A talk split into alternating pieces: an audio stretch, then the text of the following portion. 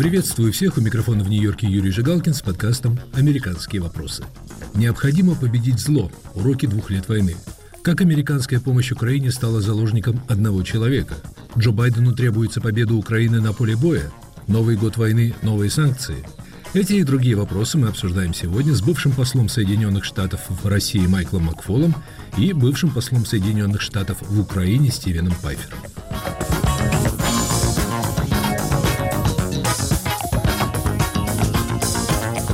Тон комментариев в американской прессе в двухлетие российского вторжения в Украину не назовешь оптимистичным.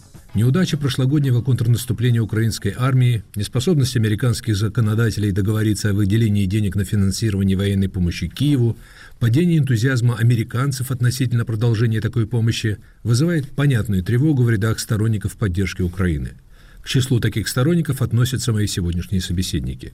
Они считают, что третий год войны может стать решающим, если Соединенные Штаты, администрация Байдена, сумеют оказать Украине адекватную помощь.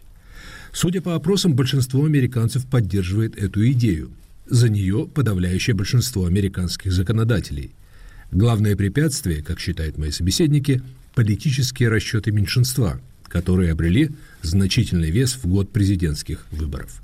Майкл Макфол, как вы объясняете эту перемену настроений в США на третьем году российского вторжения в Украину? Второй год войны оказался для Украины более трудным, чем первый, и это отразилось на уровне поддержки Украины. Когда она годом раньше освободила от российских захватчиков Харьковскую область, Херсон, когда, как говорили в советские времена, соотношение сил выглядело в пользу украинцев, уровень поддержки был высок. Когда же ситуация изменилась и появилось ощущение того, что у Украины нет стратегии, которая ведет к победе, как об этом мне говорили республиканские члены Конгресса, то, увы, дали о себе знать другие настроения. Мы, американцы, любим тех, кто берет верх. Парадокс, трагический парадокс заключается в том, что если бы украинцы два года назад или даже год назад получили от нас современные вооружения, которые они запрашивали, то ситуация на поле боя была бы иной. Да, Украина в конце концов получила многое из запрашиваемого, но оружие выделялось небольшими партиями. Решения о его предоставлении принимались месяцами – в результате мы получили порочный круг. Запоздалые поставки ограниченного числа вооружений затрудняли боевые действия украинской армии, а отсутствие ожидаемых многими серьезных успехов украинцев на поле боя влечет ослабление поддержки идеи выделения дополнительной военной помощи. К этому нужно добавить и внутриполитический фактор – предвыборную кампанию. Ведущий кандидат в президенты от республиканской партии Дональд Трамп прямо не поддерживает помощь Украине, и это отражается на позиции некоторых членов Конгресса республиканцев, которые опасаются голосовать за помощь Украине, поскольку они опасаются гнева Трампа. Но вместе с тем известно, что и большинство американцев и ощутимое большинство американских законодателей за помощь Украины. Иными словами, в данный момент она стала жертвой уникальной ситуации. Меньшинство блокирует желание большинства. Как эта ситуация, по вашему мнению, может разрешиться? В очень краткосрочной перспективе ситуация выглядит так – Спикер Палаты представителей Майк Джонсон боится, что если он даст ход законопроекту, которым предусматривается выделение денег на поддержку Украины, конгрессмены-сторонники Трампа попытаются лишить его поста спикера, то есть произвести то, что они прошлой осенью проделали с его предшественником Кевином Маккарти. Иными словами, выделение помощи Украине может стоить ему кресло спикера. Плюс осенью также пройдут выборы в Конгресс, и члены Палаты представителей будут участвовать в своих собственных праймерис. Многие из них не хотят навлечь на себя гнев Дональда Трампа и избирателей трампистов, выступив сейчас против Трампа в вопросе о помощи Украине. Эти праймерис пройдут в основном в марте, после чего подобная угроза исчезнет, и конгрессмены, я надеюсь, будут готовы проголосовать за помощь Киеву. Конгрессмены, скорее всего, выделят деньги для поддержки украинцев, если им будет предоставлена возможность проголосовать за этот законопроект. А если такой возможности предоставлено не будет, есть способы обойти сопротивление спикера Палаты представителей? Для этого можно воспользоваться другими механизмами. Прежде всего, нужно дождаться окончания праймерис в марте и посмотреть на реакцию республиканцев. Помимо этого, существует парламентская процедура, с помощью которой можно обойти сопротивление спикера. Но для этого демократам потребуется сотрудничество со стороны республиканцев. Есть предложение провести этот законопроект в связке с другим законопроектом. Несколько законодателей хотят объединить объединить финансовую помощь Украине с законом о конфискации российских суверенных активов, находящихся в американских банках. То есть взять замороженные после начала российского вторжения в Украину средства и передать их в фонд поддержки Украины. Речь идет о десятках миллиардов долларов, принадлежащих России. Этот законопроект уже прошел утверждение в профильных комитетах Сената и Палаты представителей. У спикера Джонсона есть сейчас интересная возможность совместить законопроект о помощи Киеву с этим законопроектом и представить эту инициативу своим избирателям и более консервативной части республиканского электората, как попытку заставить администрацию Байдена, которая испытывает сомнения по поводу конфискации, передать российские деньги Украине.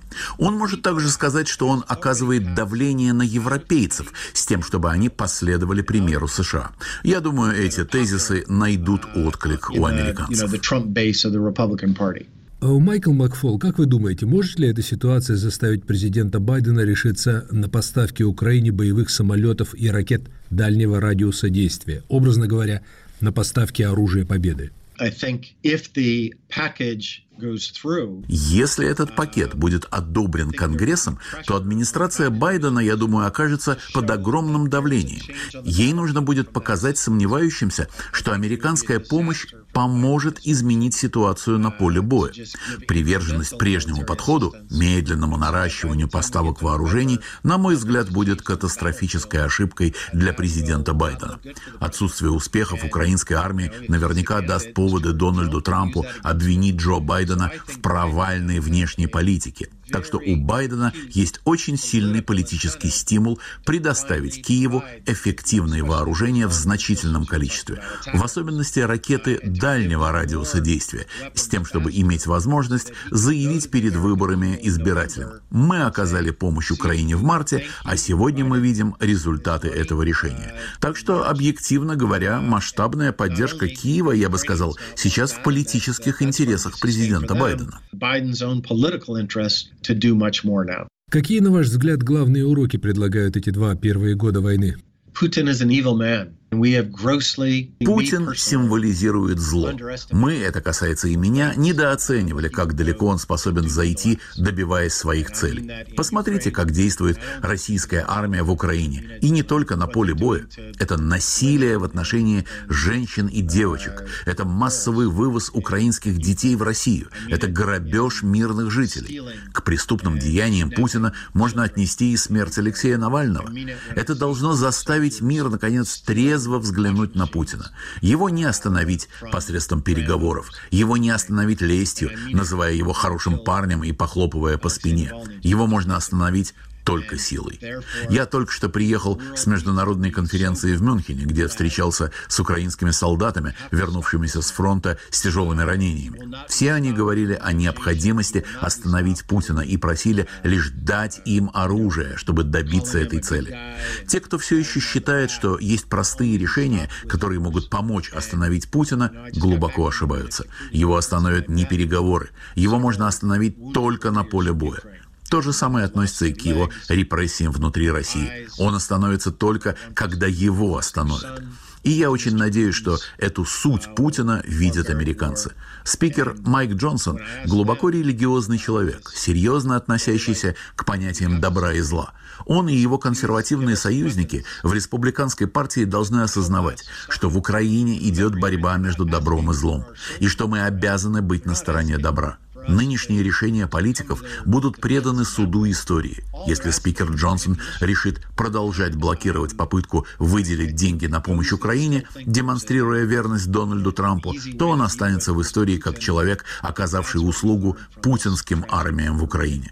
Но сейчас у него есть возможность оставить о себе память как о политике, который сделал верный выбор, несмотря на давление со стороны Трампа, человеке, который помог украинским воинам взять верх над злом. Э, господин Макфол, второй год войны показал, что российская экономика обладает большим запасом прочности, чем ожидали многие западные наблюдатели. Вы руководите международной группой, занимающейся санкциями. С вашей точки зрения, что еще можно предпринять, чтобы заставить Кремль почувствовать силу этих санкций? Вообще можно что-то предпринять? Прежде всего, у России нет иммунитета к санкциям. Такое утверждение попросту неверно. Россия в прошлом году получила на 100 миллиардов долларов меньше за экспорт энергоресурсов, чем до войны в результате санкций. Да, российская экономика продолжает функционировать. Да, китайские и индийские импортеры продолжают покупать российскую нефть. Но Путин вынужден продавать ее со значительной скидкой. Это первое. Второе. Очень ощутимо ощутимый эффект имеют индивидуальные санкции. Я это знаю, потому что ко мне буквально каждый день обращаются россияне, оказавшиеся объектами санкций, с вопросами о том, как им добиться отмены этих санкций. Третье. Запрет и ограничение на экспорт в Россию технологий будет иметь долговременные последствия для российской экономики, которые будут ощутимы в течение десятилетий. Когда ExxonMobil ушел в 2022 году из России, главной потерей для Москвы стала потеря доступа к технологиям бурения сложных морских скважин. Такими технологиями Роснефть не располагает. Это обойдется российской экономике в сотни миллиардов долларов потерь. Четвертое. Масса образованных талантливых россиян покинула страну после начала российского вторжения в Украину. На мой взгляд, это было совершенно верное для них решение, поскольку не было бы глупее решения оставаться в России, если у тебя есть образование, профессия и навыки, которые востребованы в других странах. Я бы порекомендовал тем, кто слушает нас в России, поспешить с отъездом из страны, пока еще есть возможность, потому что ситуация там ухудшается. Говоря о потерях России, возьмите, к примеру, Яндекс. Путин, по сути, разрушил одну из самых успешных, важных в России компаний. Да, она остается прибыльной. Можно сказать, живет неплохо, благодаря уникальным протекционистским условиям, созданным для нее в стране. Но у Яндекса был потенциал превратиться в одну из ведущих глобальных компаний через 10-20 лет, чего она теперь лишена, поскольку самые яркие сотрудники Яндекса сейчас находятся и работают в Израиле, Германии, Соединенных Штатах. Это еще один результат санкций. И если можно так сказать, глупости Путина, не осознающего последствий своих решений для экономики. При этом ему, конечно, помогает то, что Россия полностью не отрезана от западных технологий. Если говорить о том, что необходимо сделать для помощи Украине, то для меня лично самым важным сейчас является добиться принятия так называемого закона РИПО, одобренного в январе Сенатским комитетом по международным делам. Об этом законе я уже говорил. Им предусматривается конфискация суверенных активов России и использование их для поддержки Украины. Наша международная рабочая группа по российским санкциям предложила предпринять такой шаг еще полтора года назад. Сейчас пришло время закончить разговор и предпринять этот шаг. Второй важной задачей является предотвращение реэкспорта высокотехнологичной продукции в Россию. Для достижения этой цели необходимо сделать две вещи. Во-первых, обязать американские компании внести в экспортные контракты положение о запрете реэкспорта своей продукции в Россию. Во-вторых, необходимо более активно использовать такой инструмент, как вторичные санкции. Для стран, поставляющих такие технологии в Россию, должны быть серьезные последствия. И я очень надеюсь, что эти предложения станут частью пакета новых санкций, о которых будет объявлено Белым домом в ближайшие месяцы. Мы вернемся к разговору с Майклом Макфолом и Стивеном Пайфером. Оставайтесь с нами. Салам алейкум! Здравствуйте! У микрофона Майбек Вачигаев, и я представляю вашему вниманию подкаст «Хроника Кавказа». Вместе с моими гостями, учеными и политиками, я обсуждаю драматические периоды в развитии региона и интересные факты, связанные с Северным Кавказом – Слушайте подкаст «Хроника Кавказа» с Вачигаевым на любой удобной для вас аудиоплощадке.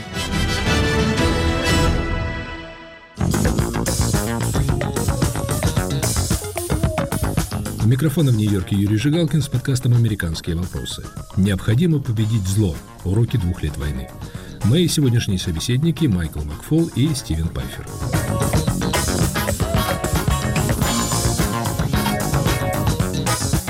Ситуация вокруг помощи Украине, совпавшая с двухлетием с начала вторжения России в Украину, вызывает сегодня у многих пессимизм. Что бы вы ответили этим людям? no good to just be pessimistic Прежде всего, пессимизм – это не то чувство, которому нужно сейчас предаваться. Победа Путина в Украине не является неизбежной, как и не является неизбежной победа Дональда Трампа на президентских выборах в Соединенных Штатах. Исход зависит от того, что мы делаем для того, чтобы изменить ситуацию.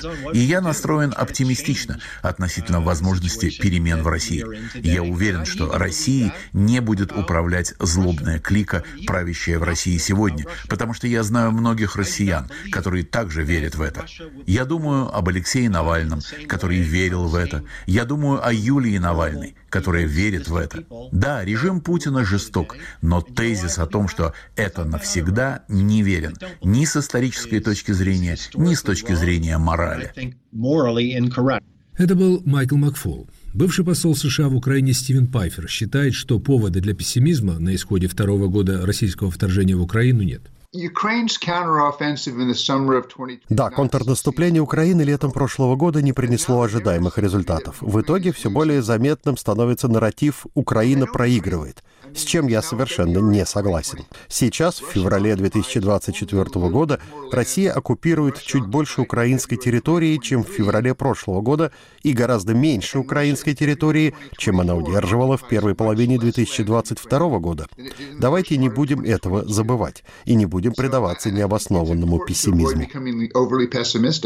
Но у этого пессимизма, казалось бы, есть основания – Сомнения, например, по поводу выделения денег на поддержку Украины, без чего, как говорит даже президент США Джо Байден, ей будет трудно отражать российскую агрессию.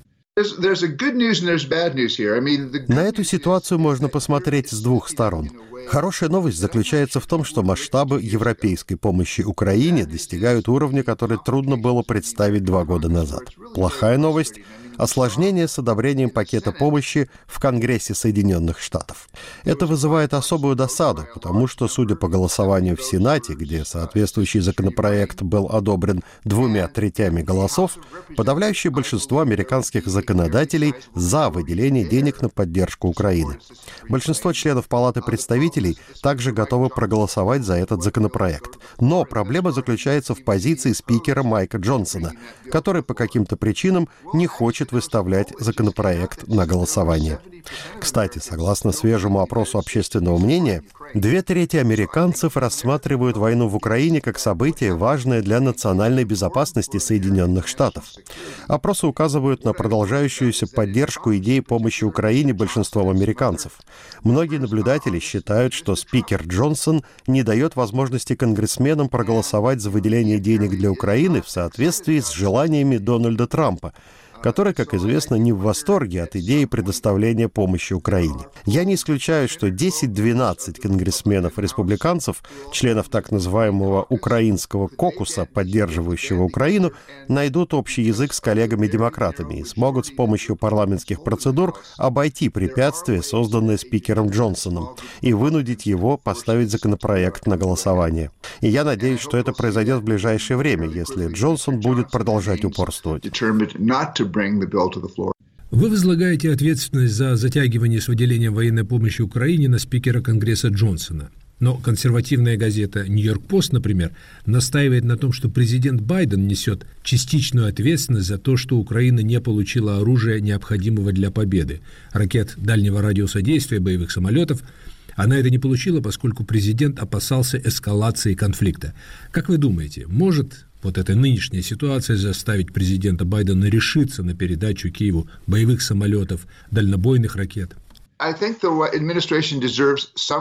Я думаю, администрация Байдена заслуживает критики за отказ предоставить эти вооружения. Но будем объективны. В конце концов, Белый дом принимал необходимые решения. Украина получила танки «Эйбрамс», управляемые ракеты разных типов. Сейчас появились сообщения о готовности выделить ей ракеты «Атакмс» дальнего радиуса действия. Киев должен получить самолеты F-16. Конечно, проблема в том, что на принятие всех этих решений потребовалось много времени. Но я бы ни в коем случае не сравнивал позицию администрации Байдена, которая делает все возможное, чтобы обеспечить поставки вооружений Украине, необходимых для ведения боевых действий, с позицией спикера Джонсона и трампистского крыла республиканской партии, которая, по сути, выступает против выделения денег на помощь Украине. В том, что касается решения о поставках дальнобойных ракет Киеву, я думаю, что такое решение помогло бы Байдену в предвыборной борьбе. Российское вторжение в Украину будет одним из главных внешнеполитических вопросов в президентской кампании. Любые украинские успехи, и тем более изменения ситуации на поле боя в пользу Киева, сыграют на руку Джо Байдену в борьбе за президентство. Я, честно говоря, не понимаю, почему администрация действовала столь медленно, почему до сих пор президент проявляет нерешительность в вопросе о выделении эффективных вооружений Киеву. Э, Стивен Пайфер, как вы думаете, готов Белый дом на этом новом этапе войны поставить целью помощь Украине нанести России военное поражение? Ведь многие аналитики отмечают, что за два года войны администрация Байдена так и не сделала ставку на поражение России. Украина получала лишь достаточно оружия, по их мнению, чтобы держать оборону. Этот статус-кво сохранится? Президент Байден уже публично говорил о необходимости добиться поражения России в Украине. Я думаю, сохранение статус-кво не является логичной или даже реалистичной стратегией, потому что затягивающаяся война чревата неприятными неожиданностями. Я убежден, что администрация Байдена хотела бы способствовать победе Украины, но она не смогла найти верного баланса между двумя задачами, поставленными после вторжения России в Украину два года назад. С одной стороны, помочь Украине победить, с другой не допустить прямого военного столкновения НАТО и России. Это верные цели, но чрезмерная, на мой взгляд, осторожность взяла верх. Хочется надеяться, что администрация сможет преодолеть это чувство и найти способы предоставить украинцам средства для достижения победы. Можно предположить, что в нынешнем году Украина окажется в положении обороняющегося. Но если ей будет предоставлена необходимая помощь, она сможет собраться с силами и подготовиться к контрнаступлению позже, в нынешнем году или в начале 2025 года. Как вы думаете, смерть Алексея Навального может укрепить настроение в Вашингтоне в пользу помощи Украине? Это интересная ситуация. Спикер Джонсон отреагировал резким заявлением на новость о смерти Навального, осудив Кремль и призвав к противостоянию с Москвой. Ирония заключается в том, что в данный момент на Земле едва ли есть люди, обладающие большими возможностями, чем Майк Джонсон, чтобы расстроить планы Путина. Чего Джонсон не делает. Для этого ему достаточно поставить на голосование в Палате представителей законопроект, предусматривающий финансирование помощи Украине. Остается надеяться, что он подкрепит свои слова действиями. Господин Пайфер, как бы вы определили главные уроки этих двух лет войны? Я думаю, главный урок, о чем многие в последние месяцы подзабыли, заключается в том, что нельзя недооценивать Украину. Вспомним настроение февраля 2022 года, когда мы услышали ужасную новость о вторжении России. Тогда большинство экспертов, включая разведслужбы западных стран, предсказывали, что разгром украинской армии — дело дней, в лучшем случае двух-трех месяцев. Я ожидал, что украинская армия будет разбита, но России придется столкнуться столкнуться с украинским сопротивлением, с партизанским движением. Боеспособность украинской армии превзошла самые смелые ожидания. Об этом нельзя забывать и сегодня, когда ситуация выглядит неблагоприятной для Украины. Нельзя недооценивать возможности Украины, особенно когда украинцы столкнулись с угрозой, которую они рассматривают как экзистенциальную. Они понимают, что если Украина потерпит поражение, то это означает конец демократии, крушение надежд на ее превращение в нормальную европейскую страну. Вы выражаете надежду на то, что западные союзники продолжат, как они обещали, поддерживать Украину до победы. А велика ли, на ваш взгляд, вероятность того, что западные союзники подтолкнут Киев к переговорам с Москвой? Такие опасения заметны среди тех, кто выступает за активную помощь Украине. До сих пор Запад довольно твердо стоял на том, что он заставит украинцев договариваться с Россией вопреки их желанию. Несмотря на то, что некоторые мои коллеги в исследовательских центрах призывают к переговорам с Москвой, американское правительство продолжает настаивать на том, что подобное решение должно приниматься только в Киеве. Я думаю, что в данный момент переговоры бессмысленны, поскольку нет никаких указаний на готовность Москвы к серьезному диалогу. Представители России говорят, что да, они готовы к переговорам, но на их условиях. Эти условия включают в себя приход к власти в Киеве пророссийского правительства, демилитаризацию Украины, нейтралитет, потерю Херсона, Запорожья, Луганска и Донецка, в дополнение к Крыму. Такие условия попросту не могут быть основой для переговоров. Можно предположить, что, учитывая проблемы с выделением помощи Киеву, некоторые успехи российской армии на поле боя, возможность прихода в Белый дом в будущем году Дональда Трампа, люди в Кремле на третьем году войны могут испытывать оптимизм по поводу результатов затеянного ими вторжения. Оптимизм обоснованный, по вашему мнению? Да, можно предположить, что люди в Кремле чувствуют себя сегодня лучше, чем, скажем, год назад. Но давайте посмотрим на итоги этих двух лет для России – свыше 300 тысяч ранеными и убитыми, политическая изоляция от Запада, экономические санкции, не принесшие пока результатов, на которые надеялись на Западе, но серьезно ослабляющие российскую экономику. Взять хотя бы отказ Европы от российского газа. Россия никогда не вернет себе этот рынок. Посмотрите на геополитический контекст. Чего добился Путин, жаловавшийся на расширение НАТО, требовавший от Запада гарантий его нерасширения незадолго до нападения на Украину? Присоединение к НАТО Финляндии и Швеции, двух стран, соблюдавших нейтралитет на протяжении более чем 70 с лишним лет. Действия Путина дали второе дыхание Североатлантическому Союзу. Если сиюминутная ситуация дает Москве поводы для оптимизма относительно развития событий на поле боя, то опыт последних двух лет позволяет сделать единственный вывод. Война в Украине стала бедствием для России – политическим, экономическим, гуманитарным и геополитическим economic, human, and geopolitical terms. Вы слушали подкаст «Американские вопросы» с Юрием Жигалкиным. Необходимо победить зло. Уроки двух лет войны. Моими собеседниками сегодня были бывший посол США в Москве Майкл Макфол и бывший посол США в Киеве Стивен Пайфер. Слушайте «Американские вопросы» в эфире, на сайте «Свободы», на приложении TuneIn, на канале подкастов «Свободы» в YouTube. «Американские вопросы» доступны на всех основных платформах подкастов. Пишите мне, комментируйте в социальных сетях. Всего доброго, до следующей недели.